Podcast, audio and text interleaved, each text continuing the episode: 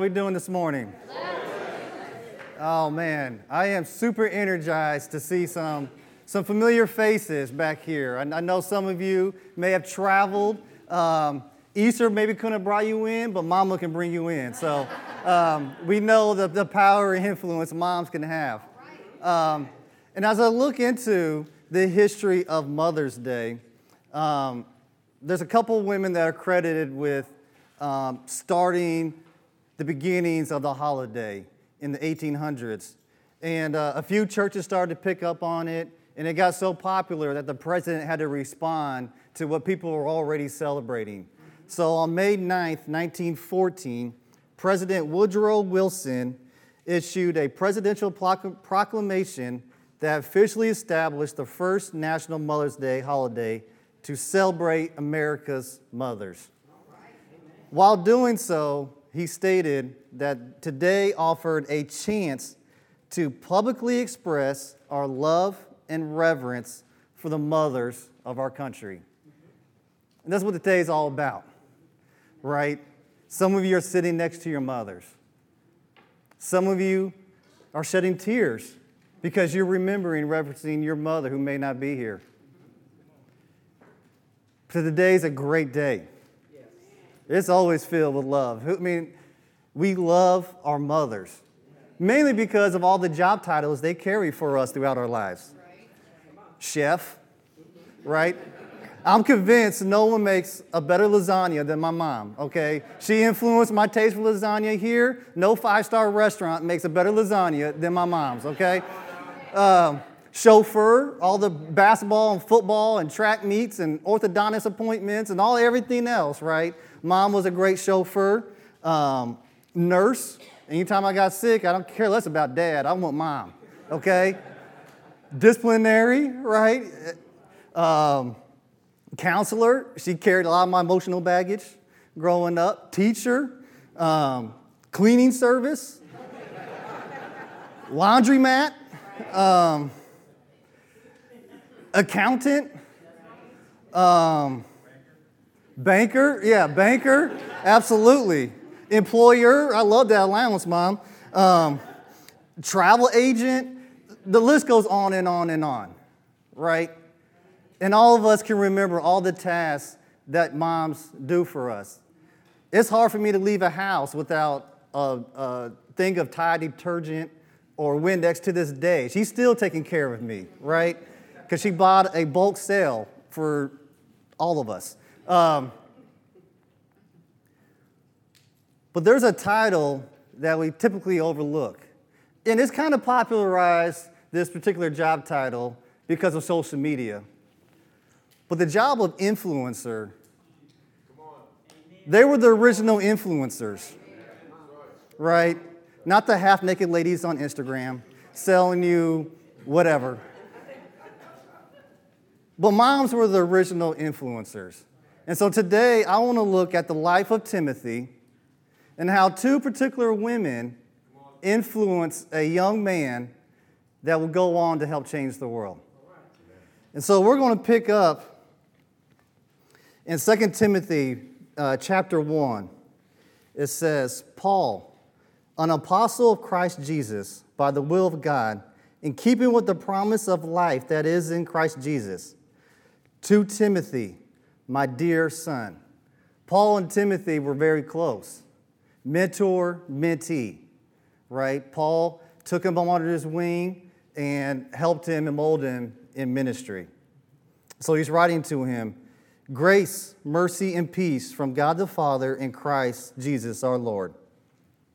I thank God, whom I serve, as my ancestors did, with a clear conscience as night and day, I constantly remember you in my prayers. Recalling your tears, I long to see you so that I may be filled with joy.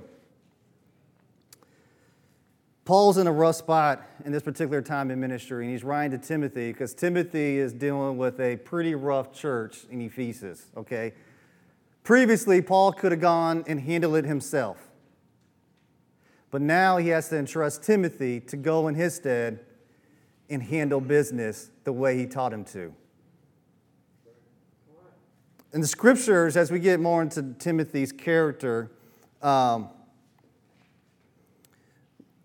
it tells us certain things about his character of Timothy. We just read here he was tearing, he was tearing up because of his love for Paul, but he was, it shows over and again how sensitive Timothy was. He was a very sensitive guy, right? He had a love and admiration for Paul, and Paul's going through a tough time, so he's sitting there, you know, he's crying and hurting for his mentor. In 1 Timothy 1:19 it says, "Holding on to the faith and a good conscience, which some of you have rejected and so have suffered shipwreck with regard to the faith." Paul writes is talking about with your good conscience, I trust you in this. Um, so he had a good conscience. It means he was living his life correctly to the point where he didn't have a bunch of baggage, and so he could think clearly. Um, he was trustworthy. In verse 19, it says, I hope in the Lord Jesus to send Timothy to you soon, that I also may cheer, be cheered when I receive news about you. So I'm in trouble, I'm sending Timothy, okay? If Timothy can't handle it, no one else could. That's how Paul entrusted this young man with. The next verse in Philippians 20, it says that he was very caring. It says, I have no one else like him who will show genuine concern for your welfare. Paul's like, of all the people that follow me and I got around me, there's no one like Timothy who is genuine and has concern for you. Those are characteristics we typically don't associate with men. Sensitive, clear conscience, trustworthy, caring. We don't typically associate that with men traits.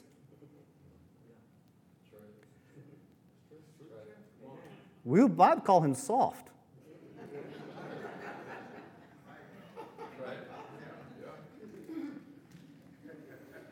We typically associate that with motherly or woman traits, feminine traits. These characteristics don't get re- listed on resumes, but it is clear that he is a solid, genuine man of faith and of good character. The type of guy you might want your daughter to date. How did he get that way? Acts 16, we get a, a, a peek at our answer here. Acts 16, chapter 1, out of the Passion Translation says Paul and Silas came to the city of Derbe and then went on to Lystra, the hometown of a believer named Timothy. His mother was a Jewish follower of Jesus, but his father was not a Jew. Now, as a man of biracial background, I kind of like this. a Jew married to a Gentile. If you don't know, back in that day, that didn't happen. Okay? That just simply didn't happen. Jews don't marry Gentiles, Gentiles don't marry Jews. Especially when they don't have the same share of beliefs. That makes a rough dynamic in the family. But I am encouraged because, spoiler alert, it works out well. Um, but because the influence of one parent, Timothy was able to get the faith and background that he needed to become a follower of Jesus himself. That's what it says. Mother was a Jewish follower of Jesus. So if you have a spouse that may be struggling with their faith, I encourage you today. It can happen for you. Still works well. Some of us are here because of the influence of, one parent. He can work through any and every family situation. He's not limited by your marriage status or who you married to or who you had a child with, right? God can still work through any and every situation, no matter the baggage that, that comes with it. Going back to 2 Timothy, verse uh, 5. 2 Timothy 1 5 says, I am reminded of your sincere faith, which first lived in your grandmother, Lois, and in your mother, Eunice. And I am persuaded now lives in you also. Paul has gotten such a, such a point with his relationship to Timothy that he understands where his source of faith comes from. It wasn't learned from a book. It wasn't learned from facts. It wasn't requi- acquired by memorization of a bunch of scriptures. He didn't do it just because his mom dragged him to church on Wednesdays and Sundays. It happened because they lived it. It was a sincere faith because demonstrated by grandma and mom. He saw it lived out day in and day out.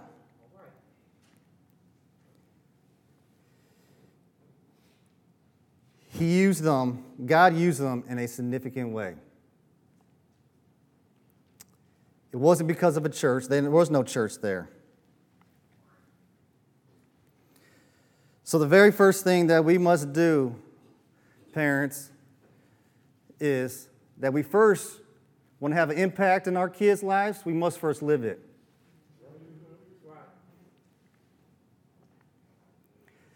Because what Grandma Lois was to Eunice, Eunice was to Timothy. Three generations. And through that, Timothy had worldly impact. Sincere faith must be demonstrated from you. It is not the church's role or responsibility to raise your kids up in the faith. Me and the youth teachers in the back get your kids for one, one and a half hours a week. And half the time, we're trying to get them to calm down. so, it is not our responsibility. We get them for one, one and a half hours a week. You get them for 168. Okay? The scales of balance are little tips there. It's not my responsibility to teach them how to pray. It is not my responsibility how to teach them how to read a Bible. Now, we can help. We can help them find Philippians chapter 2 and show them how the Bible works and everything else. We can read some scriptures and encourage them to memorize a verse of the week and all these different things that we can do. But how are they going to learn to pray if they never see you pray? How they know where the source of wisdom comes from if they never see you open up a book?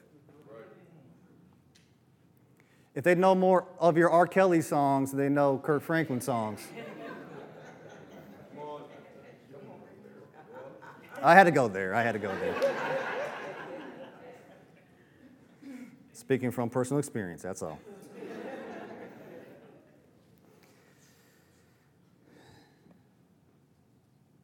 How are you going in your faith? Some of you, we get to see the transformation of you as adults. And your kids probably do too. But are you demonstrating on a day in, day out basis? Now, you're going to fall sometimes.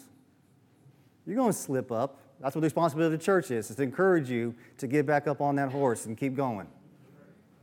But Children become what they see. Timothy's sincere faith, described by Paul, first lived in grandma, second lived in mom, and then lived in Timothy. Paul understood that, that source. And by doing so, they developed deep roots in Timothy. That's the next point here. Develop deep roots. 2 Timothy chapter 3, Paul continues. But as for you, continue in what you have learned and have become convinced of, because you know those from whom you learned it, and how from infancy you have known the Holy Scriptures, which are able to make you wise for salvation through faith in Christ Jesus. I don't know if on their walk or what may have happened, they had a lot of walking to do, going from town to town, that Timothy may have shared a bit of his childhood. And Timothy must have shared at some point that he was getting read scriptures to as a infant. He's like, from what I can remember, my parents were always reading me scriptures. They were always doing it. They took the time, made the effort, and instilled to him where wisdom comes from. It's never too early to start learning scriptures. I'm convinced of that. Now, you might want to wait before they can talk, right? You, you may not, you might want to like wait a little bit. But from infancy, Timothy was raised from here. Where the source of wisdom comes from. He was wise enough to understand temptation. That's why he had such a good, clear conscience. Because he was taught from here. It was showed and exemplified from here, from infancy. I was in Colorado a couple of weeks ago um, for, for FCA doing some leadership training.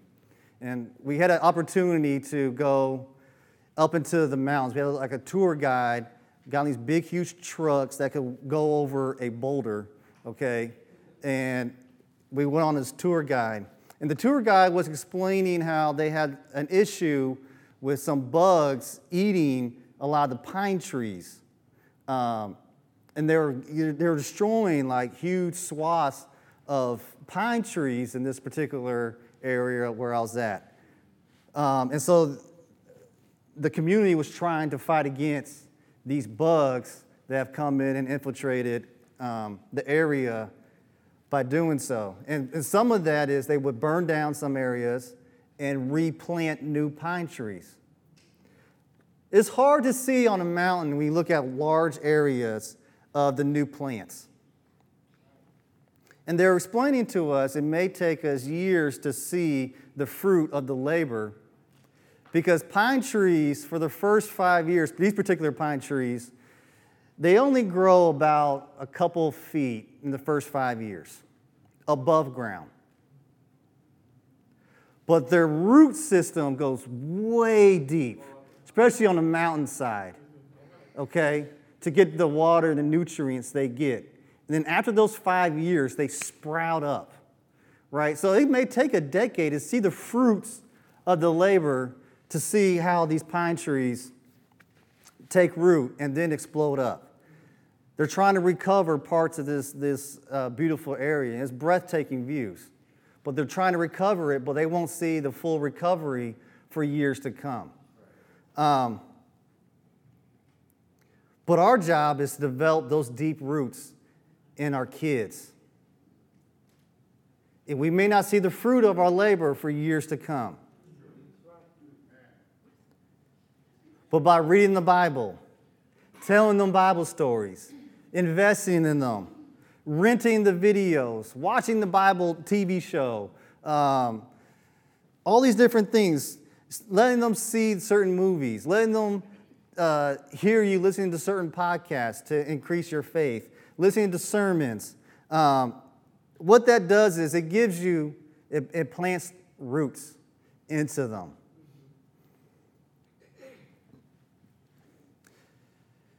And so, by doing so, if you have developed those roots when life hits them, maybe when they first go to college, off on their own, they don't get blown over or have to get burned down to rebuild.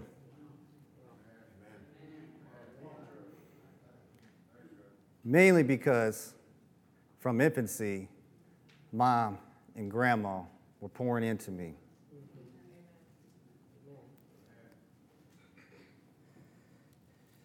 The last thing I love about the story of Timothy is we saw earlier how Paul came in contact with Timothy for the first time and took him under his wing. His mama does such a good job of raising Timothy that at 19 years old, that's what many believe he was, he was confident enough to let him go.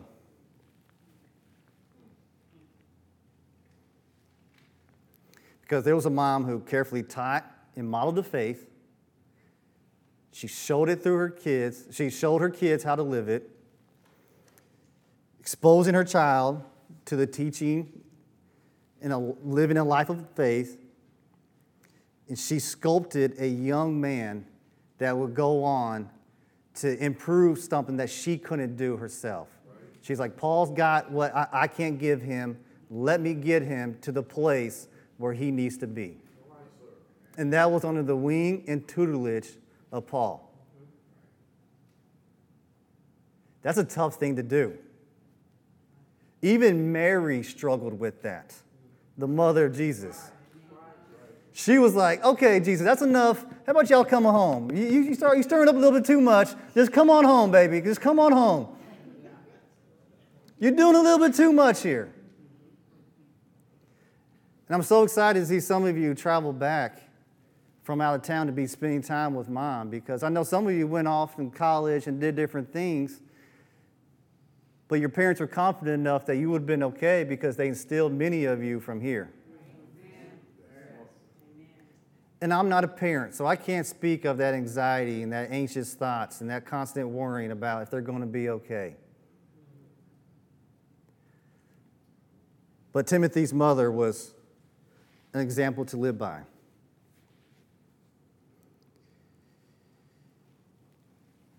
There wasn't a time where she wrote and showed up to one of his sermons and said, Baby, just come on back. You're stirring up too much trouble. Paul's getting thrown in jail every other week. You're getting stoned and thrown rocks at you in many cities you're going to. You're kind of homeless. Every, every city you go to, you have to beg and ask for someone to live in with you. Um, she understood what his calling was. That his purpose was much bigger than what she raised him to be. So she let him go and do that. Some of you are thankful your parents let you go and explore the world. Some of you are very thankful, hopefully, that you had such a, you know, some foundation that even if you did fall, you got back up and knew where the source to go to. Some of you may be feeling some angst because maybe you feel like you weren't able to raise your child up like uh, Eunice did. Like, I, don't, I, didn't do such a, I didn't do a good job with my kid as Eunice did with Timothy. That's okay because, well, some of you get a second chance as grandmas. Grandmas are the worst, I tell you. I, the things y'all do for your grandkids. What happened? What, what, where was that when I was growing up?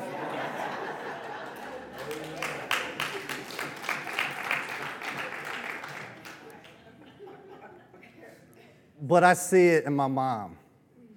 The things that she does for these grandkids, they have full confidence that grandma's got them. It is their second home at this point. They know where all the snacks are at, they know everything, they know where all the candy is at, where she does, and you know, they give her the sad look. She may give them ice cream. Um, but it is something special when you see grandkids and grandchildren interact. You know, I thank God for my grandma taking me, picking me up, and taking me to orthodontist appointments, and she always had butterscotch available. right after, I couldn't feel my mouth. She had some butterscotch on the, on the ready for me making sure, you know, mom had no sympathy for me, but grandma always did. Eunice and Lois, and Lois probably didn't understand by letting Timothy go what kind of reward they would get. Thankfully, today we get to share some back, hopefully, with rewarding our, our mothers. But some of us need to give back by doing what God has called us to do. Amen. The way Timothy gave back is we lived out his godly purpose, raising the next generation of Christian believers. So, by doing so, his mothers and grandmothers were listed in the Bible. That was their reward. We get to remember them for the rest of eternity, simply because of who Timothy was. So, for those of you who may not feel like you can give your mother, uh, your mother what you want, what, what you really want to give them, or you're about to go to Hy-Vee and get whatever leftover flowers are there before you go to, out to brunch with them. Um, that, re- that reward is great. But the best reward is to get your life together and get back onto your godly purpose.